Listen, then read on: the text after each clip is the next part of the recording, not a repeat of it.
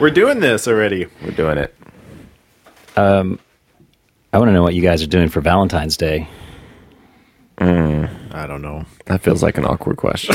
yeah, We're not going to tell you. You don't want to. It's the sexiest day of the year. I was going to ask you. I wasn't but going guess- there. I was saying it's more awkward because I don't have Aaron, major plans. That's disgusting.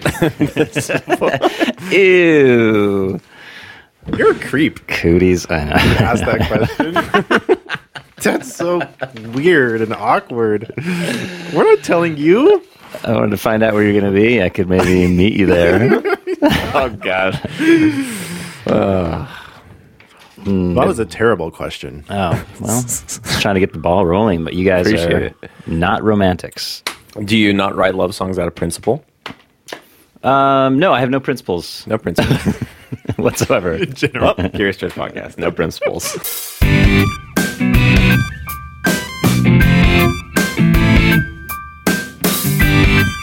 Welcome to Curious Church Podcast. We're so glad that you've joined us again. To all our adoring fans, we would like to say, Matt, Thank you for adoring us.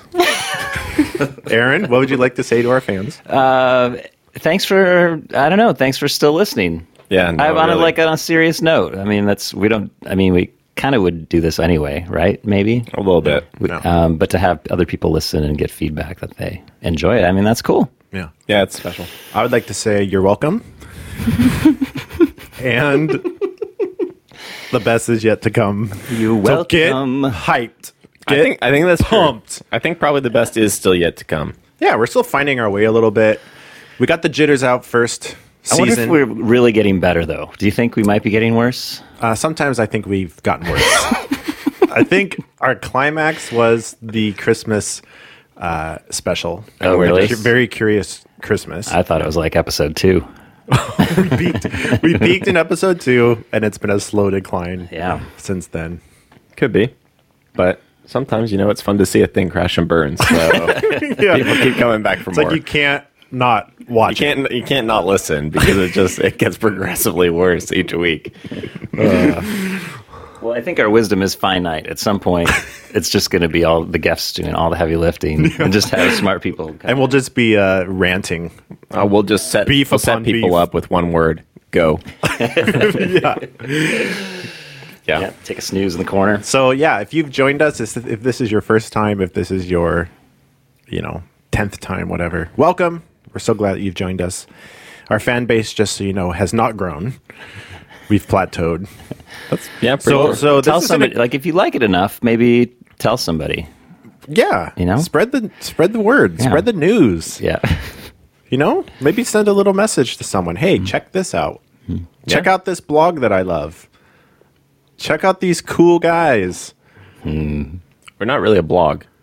Do you know? Oh, did I say do- blog? Do you know what we're doing here?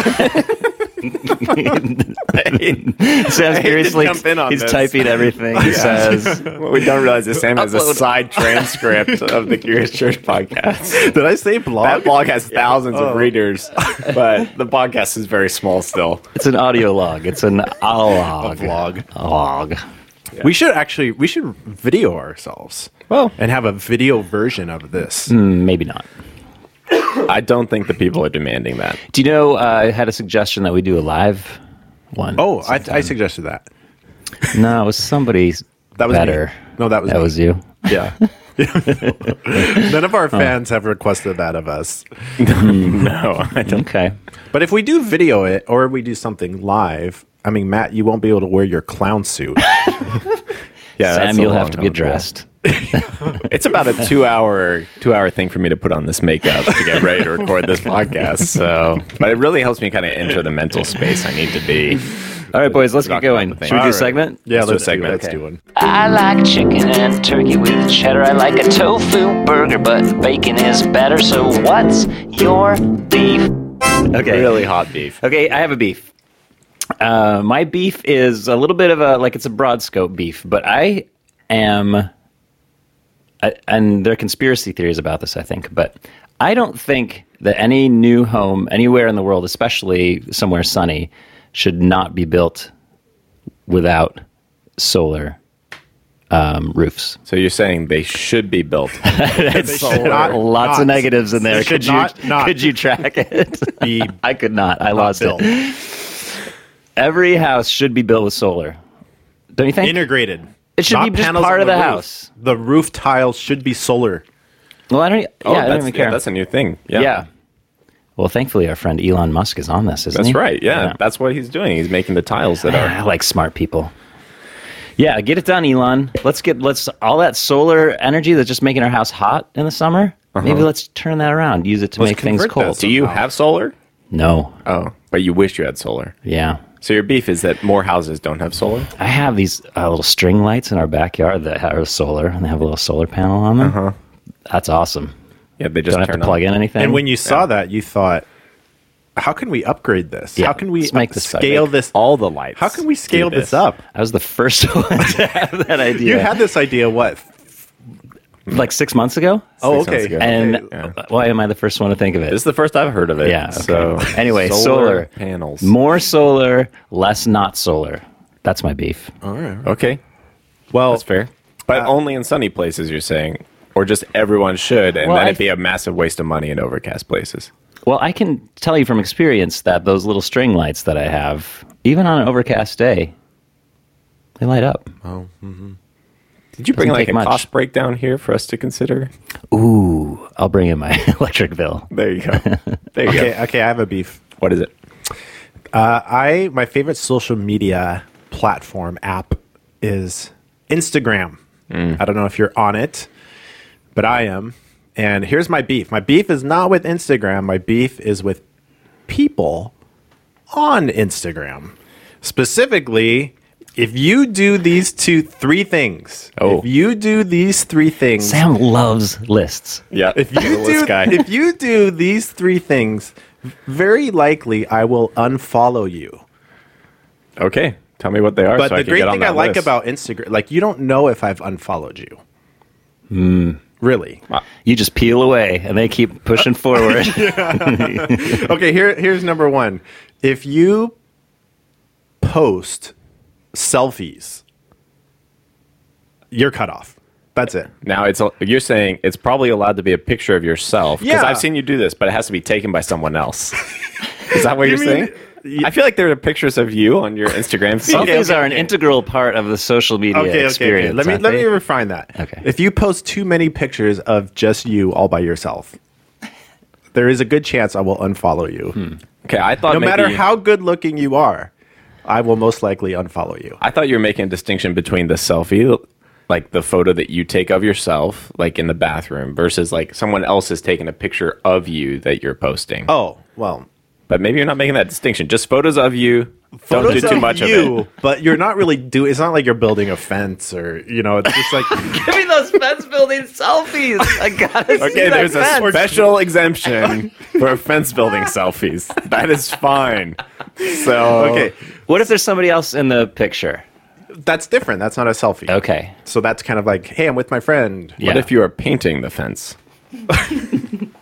With a friend. well, oh, okay. Okay, so that's the thing. I, I, I may like you. I may think that you're good looking, attractive, handsome, whatever. Yeah. But if I see too many pictures of you Okay. all by yourself in the bathroom or against a wall, you know, pursing your lips, Ugh. I mean, doing whatever. Bathroom selfies are weird, like the bathroom Yeah, that- mirror ones yeah. That where you should not see be the a phone. Yeah. So I, I will most likely unfollow you. That's Okay, number one. If good. you take is this number two? This is number. Oh, sorry, number two. If you take too many pictures of what you're eating, Oh. you Okay. will most likely. I will unfollow you. Okay. Yeah. So Okay. because I've unfollowed people who their whole Instagram account is basically pictures of food. Like I made this. Okay. I ate this. And this from I from ordered this. a food lover. I mean, you I like love food, but Yeah. it's just like Yeah. I'm following you because I kind of want to see your life, yeah. not your, not- not, not what only you're their eating. food. Not- Okay. yeah, you could take the random picture. A couple of of pictures of food. Okay, and the third thing is if you never appear in your Instagram account. Oh, So it's like it's ah. only your kids. Like your whole Oh. Instagram is like your kids. So like my wife's. No, she's in it. she does show up. She shows up. then. She's on the edge. It'll be a family pic. if you're listening, Aaron's wife, I just want to let you know you're on the edge. I've turned the corner on that though because it is a way for because there are people who follow who aren't nearby and they just want to see kids, like sometimes family members and stuff. Yeah. you know. no one just wants to see kids, though. Yeah, I don't. I don't want to just see kids. I'm not on social media very much, you're- but it has. It does. I get that. so if I'm that, like, that one for is that one's if- actually the opposite of number one, right? You recognize that There's your a two balance. rules are in conflict. There's a balance, like. right? Yeah, yeah, there's a balance. It's Okay. saying oh yeah, yeah. you really have to be an expert at Instagram to get Sam to not unfollow you. You have to balance these things just straight down the middle. So, for instance, if I'm following Aaron, Yeah. I would like to see Aaron every once in a while in his photos, not just his kids. Like, if I wanted to follow his kids, that would be great. They don't have Instagram accounts, but so it makes no sense, right? It's like I'm following Aaron, but I'm never seeing Aaron. But not too much of me. but not too much. but not, now, what if Aaron never posts? Hypothetically speaking, uh, you kind of get unfollowed. you get as well. unfollowed too. That it's a can't possibly be the case, can it, guys? You're you're on the edge too. just you- for not because I don't do anything. Well, you post just enough to kind of keep me interested. Well, I don't. Oh, that's interesting. I don't really care if anyone follows me. Anyways, that's my social media beef with Instagram. I'm going to take a picture of a selfie of me, 20 selfies of me and a plate of food with my kids running in the background. Please don't. Except did it all should be three. just your shoulder so that Sam can't see your face. Just your shoulder. Yeah. And the spaghetti you made for dinner. and then your And the kids, in the background. okay, Matt. That's beef. perfect. My beef. So, um, this really is very peculiar, maybe to myself, but maybe you'll be able to relate. And my beef is styrofoam, and particularly the sound that styrofoam makes when it scrapes against itself. Mm. That to me is my, that is my nails on a chalkboard. And I don't understand like the science of packing and protecting things in large boxes, but it seems to me like we should have better alternatives in this day and age than styrofoam. Which seems to just, by all accounts, be horrible for the environment, mm-hmm. makes awful noises, feels really kind of awful to touch. I just don't understand why we're still using it. Probably because it's cheap. It's but cheap. let's That's invest. Let's invest in like a not styrofoam, like a gentle foam or something like that. Yeah. In a factory powered by solar, yeah, sure. don't you think? Okay, and there's no Instagram, or Yeah. there's very limited appropriate uses. I'm glad some of us in this room care about stewardship of God's earth. So, what, You know? what is styrofoam rubbing up against itself? like okay, so you like you open a box and there's styrofoam, but then you're like gonna lift out the piece of styrofoam, but there's uh-huh. another piece of styrofoam beneath it. So as you lift it mm-hmm. out, it kind of squeaks against it. Uh. it's really awful. Did you have a? Did this happen recently? This has happened all through my life. This, I mean, gro- especially as a kid, I think there's a lot of toy. Like, I remember the worst offender was this remote control car that I think my aunt gave me that was just packaged completely in styrofoam. Yeah. So the car was in styrofoam, and then the controller was in another styrofoam compartment. So it was just, I literally played with that things far less often than I would have, merely because it was packaged in styrofoam because I couldn't handle it. Like it was painful to get it out. Listen, I didn't claim this was a world changing beef, okay? But that's my beef. I'm speechless. Stunned No silence. beef. We can't criticize beefs. We No. can't fix beefs. Don't fix my beef. No matter I how won't quirky fix they your may be. beef. yeah, I think we could probably fix your beef, Sam. But everyone, And fans, yeah, everyone don't else's. fix our beefs. Don't write on our Facebook page Yeah. No, about we shouldn't ways to say that. fix our beefs. We shouldn't say that because actually, I got some good shower tips from my my beef in episode one. So that was helpful. I haven't enacted any of them, but I appreciated the thought. So I think our policy should be bring us your beefs. Bring us your tired. Bring us your weary. Bring us your beefs. yeah, Yeah.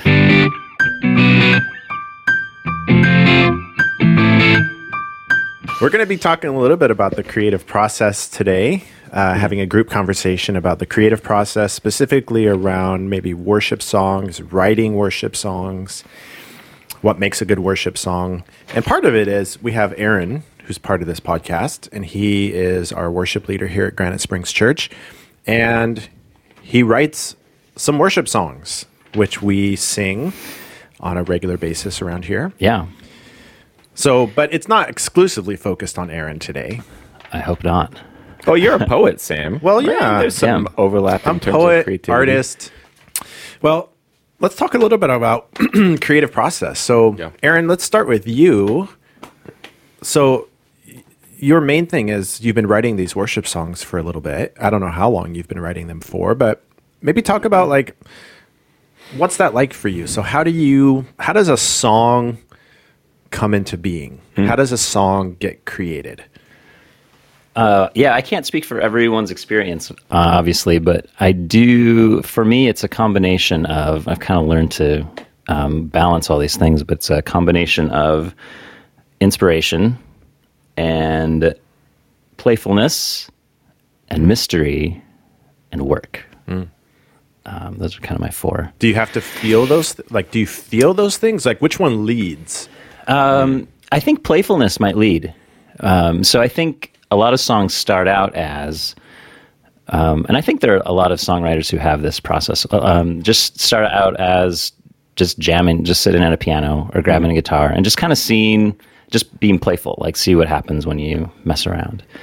And then from those ideas can come um, bigger, bigger ideas and bigger themes, and then suddenly you have it connect to something that you want to say. Um, I think that might be kind of the inspiration part. Um, and then there's, I think there's mystery too before it's it's finished. In that sometimes things come together and you don't know why, and you didn't expect them to work, and they do. Um, and then it has this like powerful emotional emotional power that you didn't expect or didn't see coming. Um, and I think if you like, so I use some musical training to kind of develop that, but how it happens, I don't know. You know, so that's kind of kind of awesome. And then work, I I say work because uh, you can have things come at you, but also you have to go and pursue things too. So you do have to have a time where you're not playing, you're not being inspired. Um, inspiration's maybe always there, but you have to sit down and think, okay, how does how does this phrase work with what I've gotten? How does this and what should I do here? And how do I should this rhyme? Should this not rhyme? Um, is this is this true to the scripture, um, for example? So I know for me, like I've done written some poems, I've done some lino cut artworks, so I've been kind of involved in creative activities and processes kind of throughout my life. And I know for me, it really starts with discipline. Yeah. Mm-hmm. Which is the discipline of what when I used to have a studio, it was the discipline of being in the studio. Hmm. So it's just like just get in that place mm-hmm. where you might be inspired. It's the discipline of sitting down and being like, I'm going to spend an hour writing poems. Hmm. And sometimes after that hour, everything I've wrote written is junk. Yeah. But sometimes I get really surprised because I'm sitting at a coffee shop. I've dedicated an hour or two hours to poetry, and I'll come up with a line or a couple lines, or even sometimes, rarely, an entire poem. And I often think, now what would have happened if I didn't dedicate this hour? right, if you didn't find that little piece that you hung on to, Yeah. If I didn't have the discipline of being in the studio, you know, sitting at the computer, staring at a blank page, staring at a blank piece of paper, that image, that that line, that poem may have never come into being. Mm-hmm. And I think about sometimes how many lost hmm. poems hmm. or images Yep. have just never come into being because I was simply undisciplined. Yeah. like I uh, wasn't in the space. Right. Mm-hmm. Like you, pro- you probably have.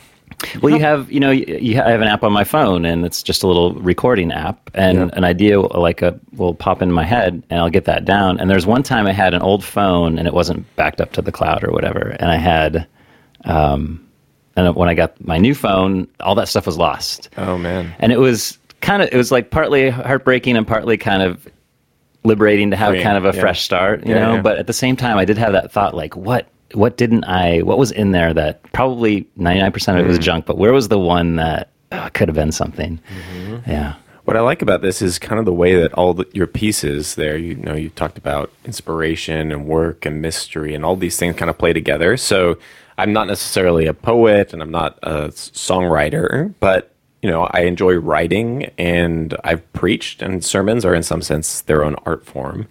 And what I always find interesting for me is my favorite part of my sermons is always the last maybe three minutes. And I actually manuscript all of my sermons, so I pay a lot of attention to kind of words and the way I'm going to say them. And it's almost like there's a rhythm of work after you've kind of written a couple thousand words that suddenly kind of opens up that space for inspiration and kind of the mystery of it to strike. And suddenly there's a phrase or um, a way to say something that would have made sense also to say at the beginning, but kind of hasn't come into being and fits really beautifully there at the end. And it's like, okay, but, but only because I spent sort of 2,000 words entering the rhythm of this particular sermon can then sort of that moment flow at the end. So Yeah. They Yeah. work together really beautifully as well. Yeah, um, I liked your I, I liked your um, thought, Sam, about uh, just just getting in a space to create and then just kind of doing it. And I had I had professors um, in college who um, apply that to writing, and I think this can be for any creative process. Though, if you can just kind of keep the he talked he described it as keeping the engine warm. Like you always Yeah. have to kind of keep it running, keep it moving, and you might not go anywhere that day, but if you are keeping the engine warm, uh, you're going to be on track for when you're ready to go. So. Yeah, back when I had a an artist studio, back when I was working at Dordt College, I had some art space. And sometimes it was important just to get into the studio. And even if you weren't creating, you were just like sweeping the floor. Like you're mm-hmm. just kind of in that creative space, mm-hmm. rearranging papers, organizing, cleaning up the floor, and sometimes even just kind of warming up the engine that way. Mm-hmm. All of a sudden, I'd have an idea. And then before I knew it, I was sitting down at a table, I was sketching something out. Yeah. So there is something about simply discipline. Yeah. Yeah. I, I think this, uh, a lot of this ties to our last episode when we were talking about beauty and kind of seeking, like our drive to seek beauty. Um, and I think that's what creative people want to do. Uh, is even though you're not maybe you're not getting there every time, but you your drive, what you really want to do uh, is pursue is create something beautiful, and that in that way, seek you're seeking beauty and you're sharing beauty with other people.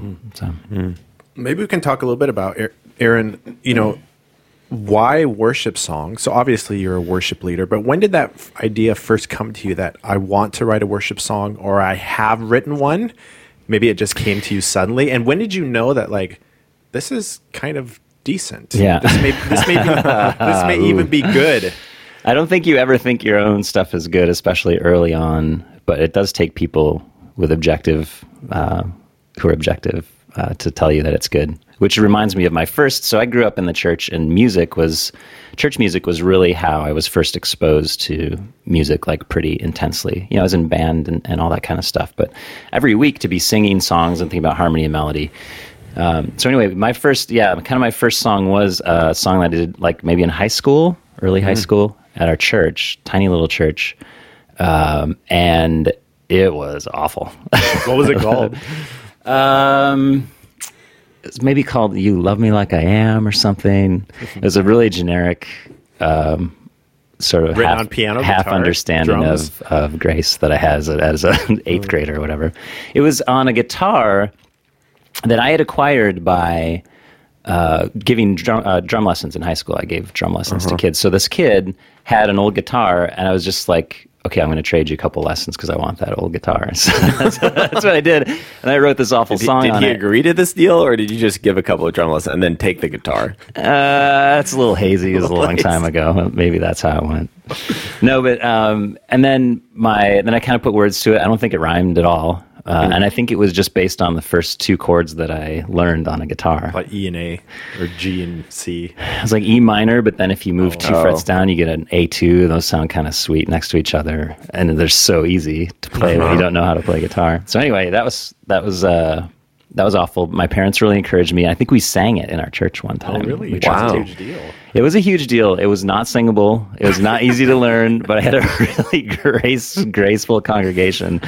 So, so that's an object, like the, a not objective audience. Like if you're getting feedback from them, it's all positive and they're being family, it's your nurturing. Yeah, yeah. But I kind of had the had the bug in college. Uh, I wrote.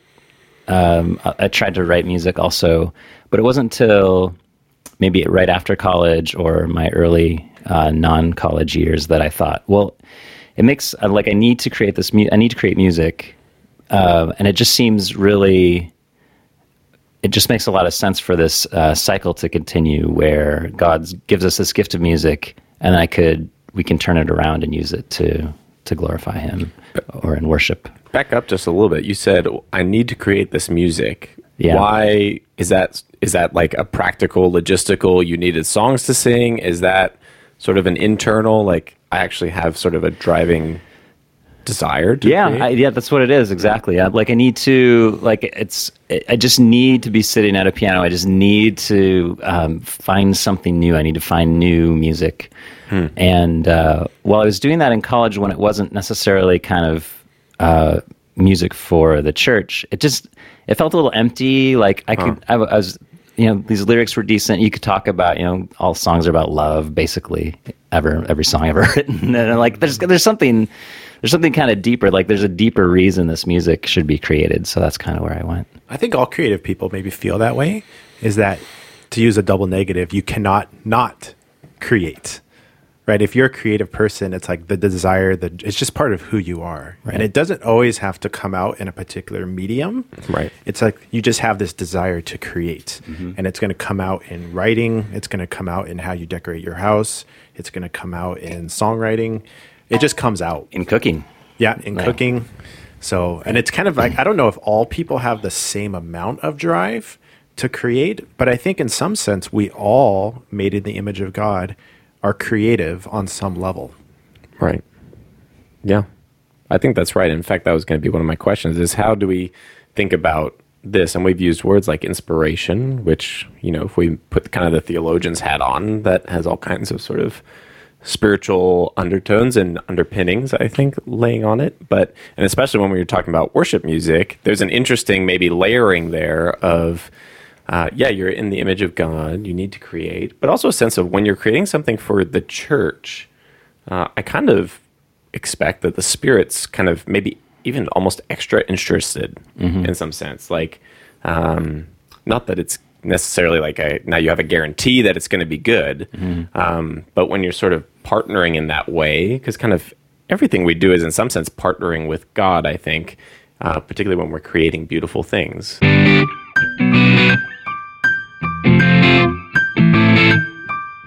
Aaron, what, in your opinion, because you've written quite a few worship songs, and I'm sure you've heard a lot of worship songs, what makes for a good worship song, in your opinion? Because I know there's lots of different opinions about that uh, uh, out there. Yeah, and lots of types, lots of different types of songs Yeah. too, right?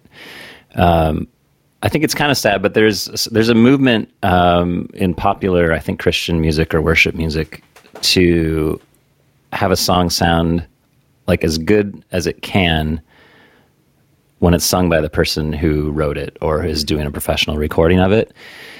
Uh, and I think that congregational music should be like maybe this might be at the top of the list should be accessible easy to sing or singable like not even easy like people can Like in learn key.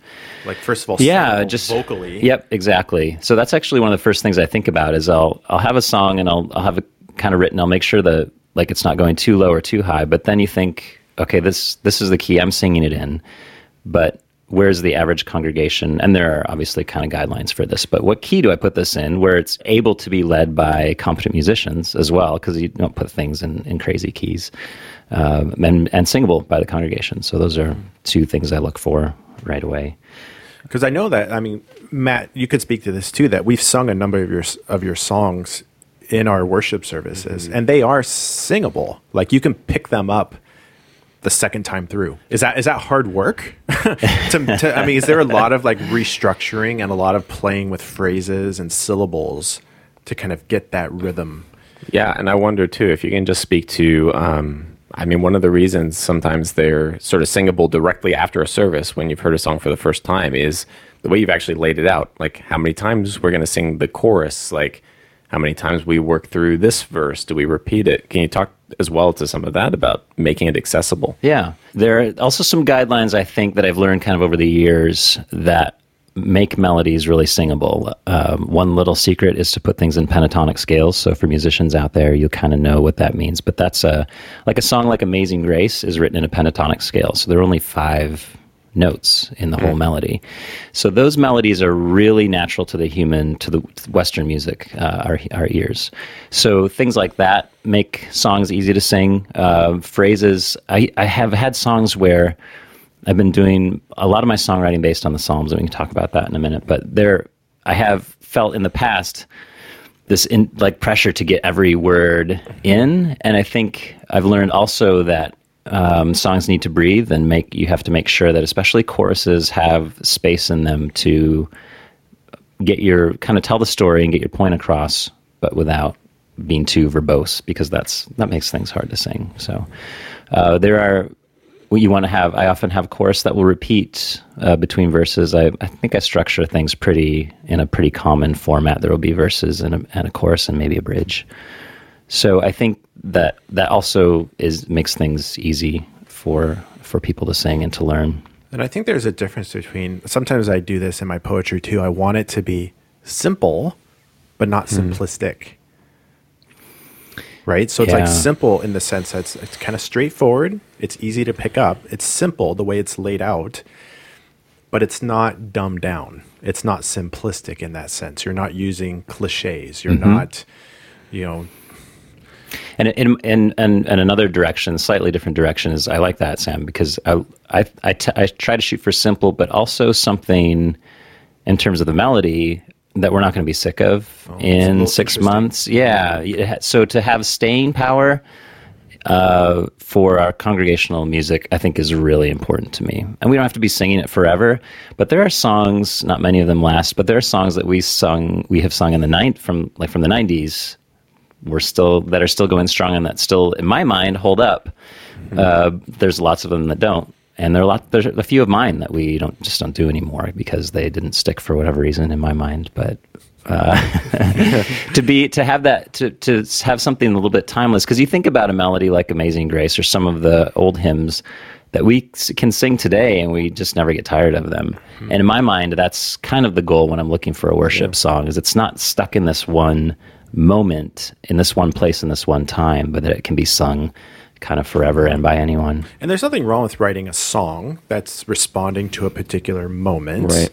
But it's just that sense of it's not going to last, probably. Yeah. Right. It's too contextual. It's too time bound. Mm-hmm. Do you have an example of like a song from the 90s, one that you're thinking of that you think it had that, it has that staying power? Well, we just did one a couple weeks ago, God of Wonders, which is has kind of this biblical truth about God's majesty in it.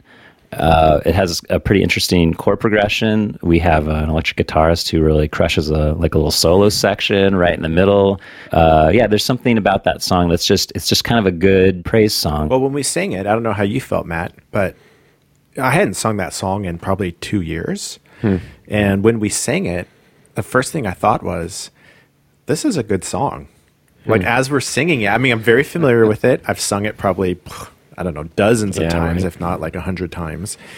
But there was something really just substantial about the song. It works. The song works. And now, 20 years later, it still felt fresh. yeah, Yeah. Maybe I can ask a question um, and ask you to uh, maybe address sort of a person listening or a person singing. So I'm never on stage leading any kind of music, but how do you, and I think this might relate to our conversation a little bit about the Psalms, how do you kind of, as a leader or as a songwriter, think about the issue of familiarity? So, in some sense, you can have Sam's experience, God of Wonders. I haven't sung this in a couple years. It's a great song. Uh, and you kind of have this moment of sort of refresh. You could equally have someone who I've sung this dozen and dozens and dozens and dozens of times. Like, I know this song. And in fact, it kind of just washes over them. Right. This is kind of maybe a, a larger worship question, but also as you're writing lyrics, I imagine these things are kind of occurring to you as well. Right.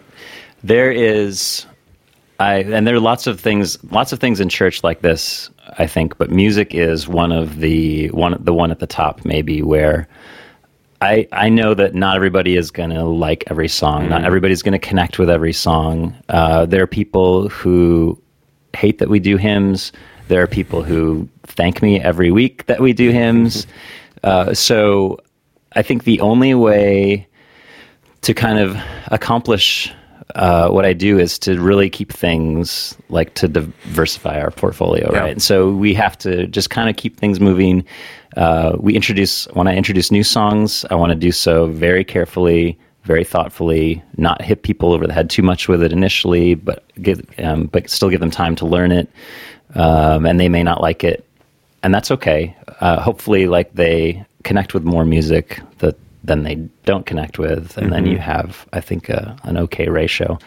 But uh, I do want to do, like talking just kind of generally about how what, how we do worship is. I want there to be enough uh, variety that people, uh, kind of the multi generational congregation that we have, connect with everything. And I'm an I'm a youngish person, but I grew up singing hymns, and I will not stop. You can't make me stop. Well, I think there's something about um, this is a little bit of Granite Springs kind of mojo, a little bit, but we are all about kind of finding the best parts of Christianity or the expression of Christianity in different traditions, and then really, in the best sense of the word, borrowing those things mm. and incorporating them, in, like learning from different traditions, taking the best, putting them in, experimenting with them, finding our own way to do them. And it seems like with worship songs, you know, we want to take the best of worship songs out there. And I think the key is then we put it into our rotation. Mm-hmm. So God of Wonders is in the rotation. Mm-hmm. Um, it's a great song. We want to use it, mm-hmm. But we're not going to do it every week. In fact, we're not going to do it probably every month. It's, No. it's older, yep. but it's a good song, so we want to use it. Right. And we want to use it at an appropriate place in the in the service, right? So uh, we think thoughtfully about where it fits and when it fits. And yeah, it might be six, eight, 12 weeks before we sing it again. Um, we have we try to keep I try to keep a healthy diet of, of lots of lots of music. Um, it's surprising how many like we I don't know a hundred, couple hundred songs or whatever, and people just like if they show up, they'll learn them, and it's kind of amazing. Like I still get amazed by that. Well, we haven't sung this and. It seems like we just sang it, but I'll look at the, you know, it's been six months or whatever, but people will know it and they'll sing it. So I think that's kind of cool.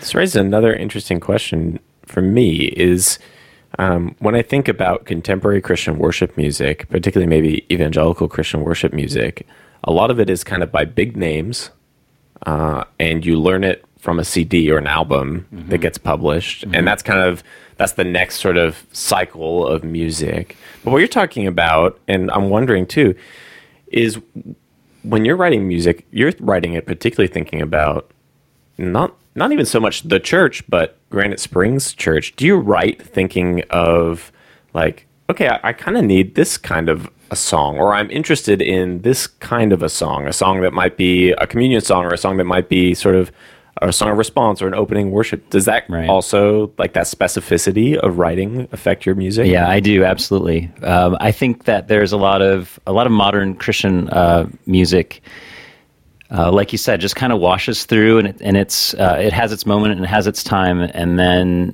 what I'm trying to do is sometimes there's good stuff in there, but I find that not to be overly critical of my peers, but I think there is some stuff that just isn't super useful. I have this I have this kind of long-standing beef with the term praise team because I think that as a whole our worship is a lot more than praise and our music contributes to all kinds of elements of a service whether it's confession or lament or words of assurance or uh, uh, there's special like grace-filled music that we would use for a communion, for example. So uh, we're we're we're a music team that you know that helps lead worship and uh, to find the right music for that kind of that's floating around in the atmosphere is really tricky to do.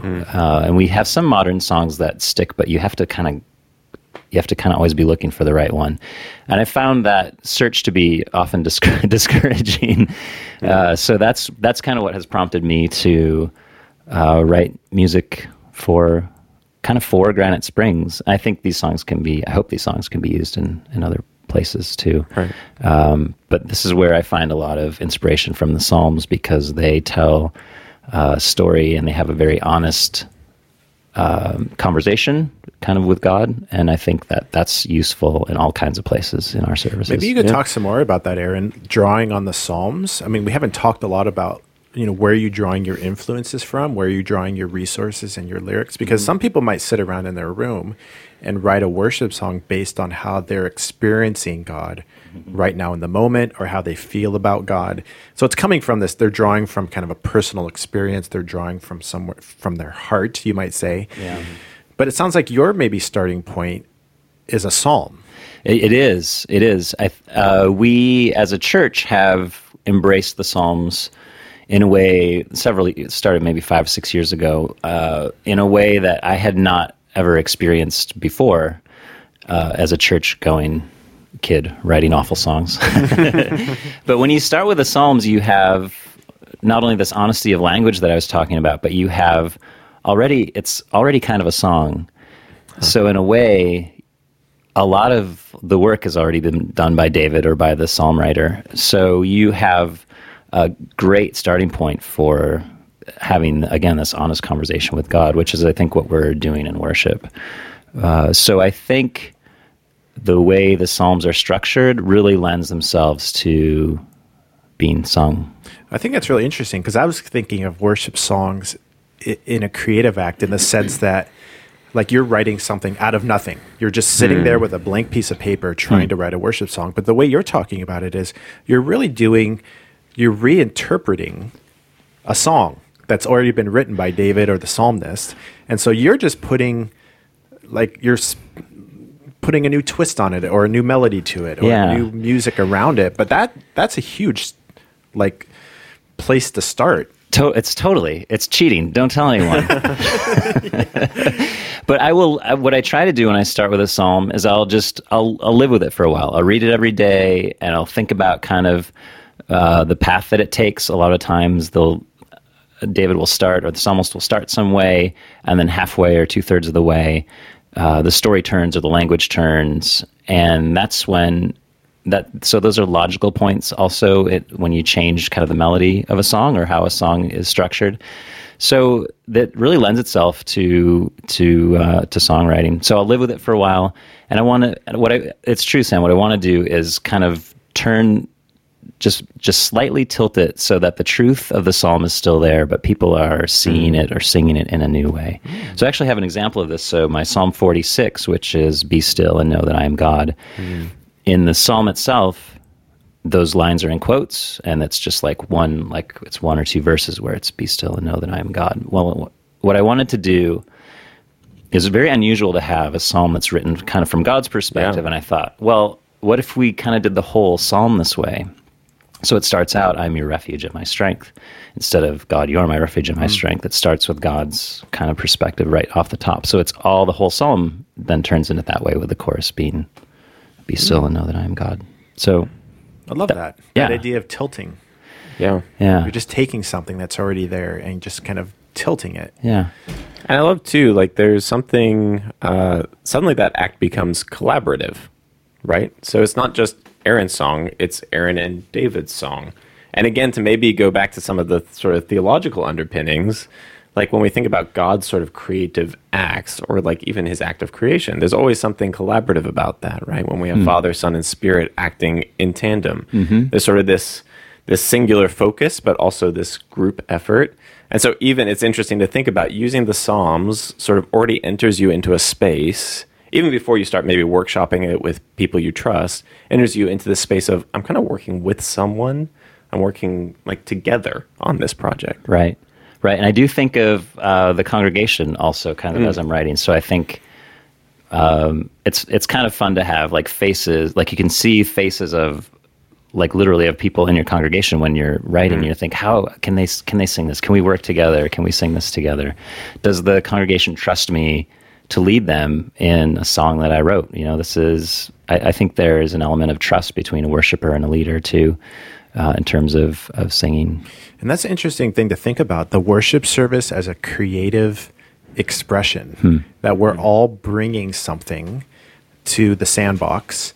And then together, we're all kind of making something that didn't really exist before. I mean, Aaron's bringing a creative song, someone's bringing a, uh, a sermon, someone's bringing a prayer, someone's bringing a testimony, whatever it may be. But then the people who actually come not just the worship leaders, they and how they respond and how they receive it and how they say things end up creating the song again, Yeah. which is really interesting. It's Yeah. not just this static, flat thing, but it's like let's get together this morning and let's let's creatively engage in worship. Let's let's have this experience together Right. which is really interesting. Right. So not only do we participate in worship, which I think is a key theological word, we Yeah. participate, but we're, but it's also a creative act where there's lots of people participating to create some, something that didn't exist That's cool, an Sam. hour before the worship service. That's really cool. And not only will that creation, and everyone will be totally unique, right? I mean, even we have a mm-hmm. two two services every morning, but even those two will be just totally different. Yeah. uh, depending on who's there and who's not there, and I mean, it's almost an infinite combination of things that can be created. Yeah, there's. I mean, there's a tangible feeling. I mean, we have two worship services, like Aaron just mentioned. So you can. f- There's a feeling. There's a different creative expression of what happened together, depending on who shows up. It's really interesting.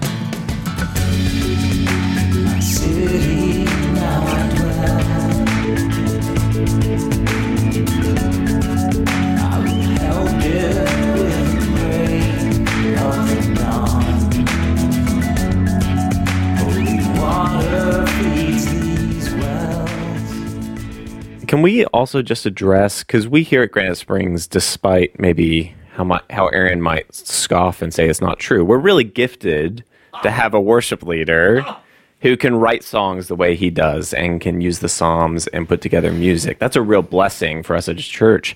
But there's lots of churches who show up on a Sunday morning and they press play on a YouTube video for their worship.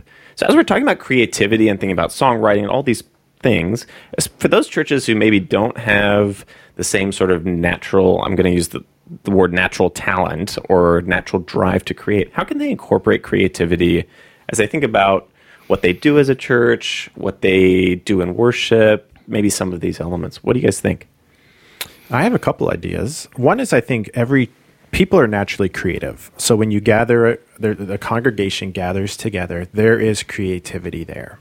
Now, for me, it's like the real, the real test is: is there a culture at your church that encourages and resources creativity? Because there's lots of church cultures that actually suppress innovation and creativity.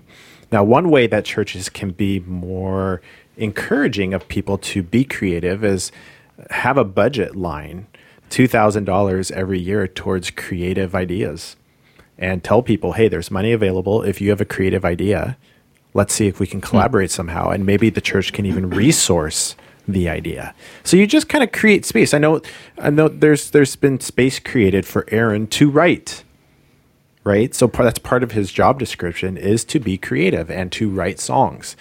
That's not true of all churches. Some churches maybe wouldn't include that space and that time because they would see that as a waste or they don't value that or it's all about simply getting things done and doing things how we've always done them. Yeah. So there's lots of ways to kind of encourage it. Yeah, that's great. I, I think also that uh, we, I think uh, you mentioned a kind of a crass example of hitting YouTube, like play on a YouTube video, but I do think there is, I think we have to not be afraid to kind of borrow from each other too. Like if we find the right thing, if we find something that another church is doing that we think can work, I think there is, I think we can kind of use other people's creativity. And you know maybe that could spur some in-house creativity. Because as, as important as it is to make space for your own creative people uh, it's also can be tricky just on an administrative level not to just allow everybody to do anything i mean that you have to kind of carefully curate how you want stuff uh, how you want your services to be and how you want your in-house creativity to be And that comes down to leadership, right? Yeah. And kind of creating some structures around that. But I also think like there's a church that I know up in Washington.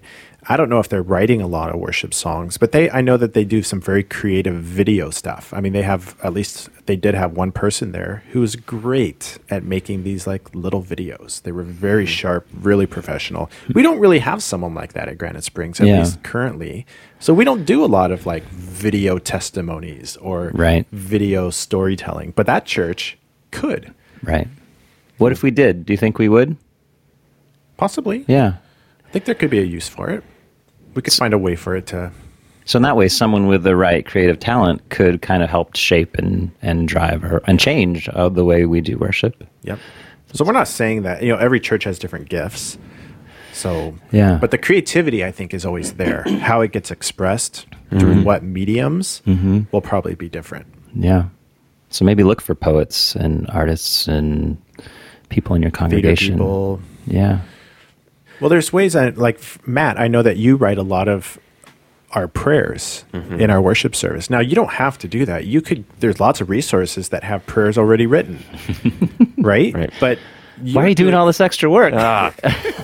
Tell me what they are. what, what- what's the website? There's this thing called the internet, and you can type in anything, and it just pops up. But anyway, so that's a good place to start. If you say, "Hey, maybe we don't have painters, maybe we don't have you know people writing songs," one place that you could start is simply taking pieces of your worship service that you already do, like a confession or an intercession prayer, mm-hmm. And put it in your own. Form a team of people who love to write, Yeah. and start writing some of those yourself. Or, like Aaron's talking about, take what has already been written mm-hmm. and then reinterpret it, or Yep. kind of tilt it. Yep. Yeah.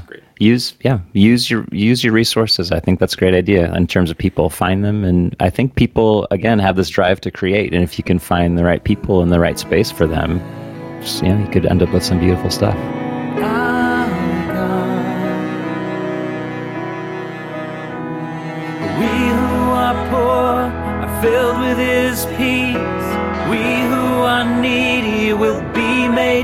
Complete and will praise him. Seated with princes, the least of us are. Seated together in glory restored, we will praise the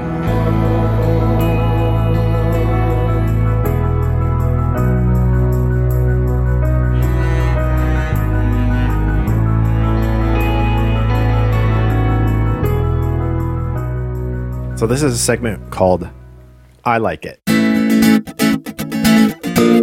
I like it. I have here in my hand, which you can't see, a book uh, of poems, actually, by Malcolm Guite. And the book is called Sounding the Seasons. And my wife Rachel got this for me for Christmas. And Malcolm Guite is uh, a poet. He lives in Cambridge, I believe. He's a chaplain there. But he's just an incredible um, poet and has written sonnets that go th- kind of throughout the Christian calendar. So uh, I wondered actually if you guys would permit me to just read one. Is that allowed? Nope. Okay, well, here we go. I'm going to do it anyway. No, so for, so for an example, so they're all sonnets, so they're relatively short.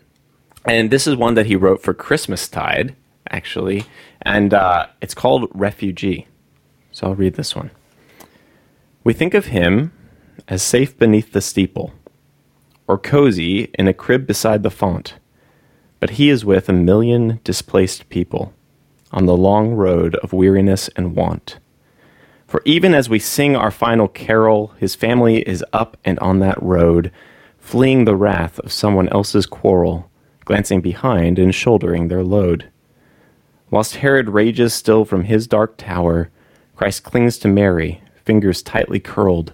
The lambs are slaughtered by the men of power, and death squads spread their curse across the world. But every Herod dies and comes alone to stand before the Lamb upon the throne. I'm gonna get that book. Malcolm Guite sounding the seasons. I like it. Well, I have a like it. I have I, there's something that I like, and I'd like to tell you about it right now. And it's a little dark. It's like way darker than Matt's was. and I'm embarrassed to say that I like this, but it's true. I listened to this podcast. I found it. I don't know a few months ago. It's called Stranglers. It's Stranglers? It's called Stranglers. I've heard about Have you heard about this? Yeah. It's all about. It's a ten part, twelve part podcast series, all about the Boston Strangler, who committed a series of thirteen murders back in like the '60s, Oh wow. and it's really well done, and it's dark, and it's really interesting, and I'm totally hooked on it. What do you like about it? It's just great storytelling. It's just, hmm. I don't know. There's something about murders that intrigues people.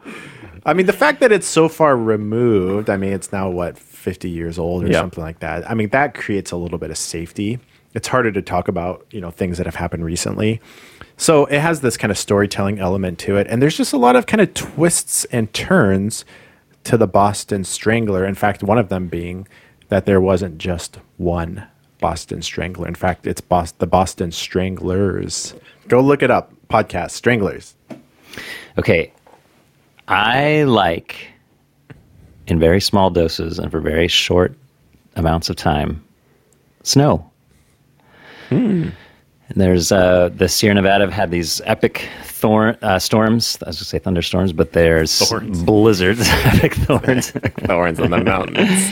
So there's just feet and feet and feet of snow up there. So over the weekend, we have um, family friends who have a place up there, and we stayed for a couple nights. And oh man, the snow, just so much snow.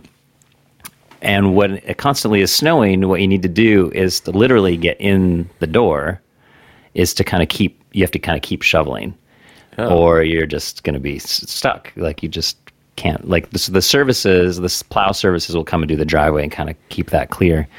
Uh, but if you don't keep on shoveling, you are stuck. So I like not only snow, but I actually liked shoveling the snow. so I was helping in that capacity there and we had to like shovel a path to the wood pile to keep the stove keep the wood stove going so you know just just getting in there and sweating and your back is a little sore the next day and you're having to throw literally i had to throw the snow like 10 feet high like What? over this huge pile yeah Oh my goodness. yeah this was higher than the the, the sliding door in the back patio my so i was having a blast That's surprisingly shoveling.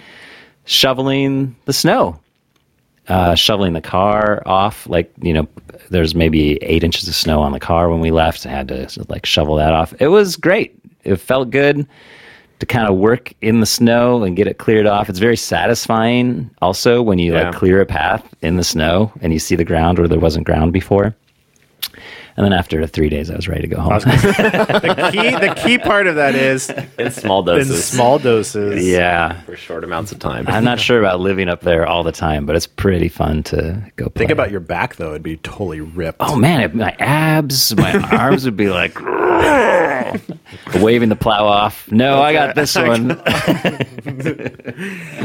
All right. Well, thanks for joining us, everyone. This has been a Curious Church podcast. I'm Sam, I'm Aaron. I'm Matt. and you can find us.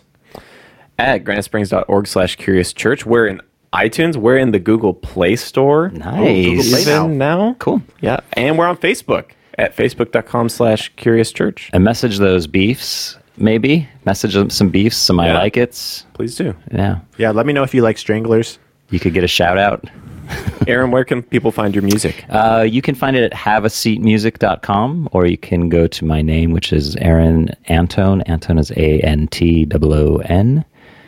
Uh, dot com and I'll be posting some more psalms up there with uh, a link maybe also to some uh, PDFs of chord charts if you're interested in doing them in your own setting. Uh, that would be great. Great. Love it. All right. See you next time. Thanks for being curious with us.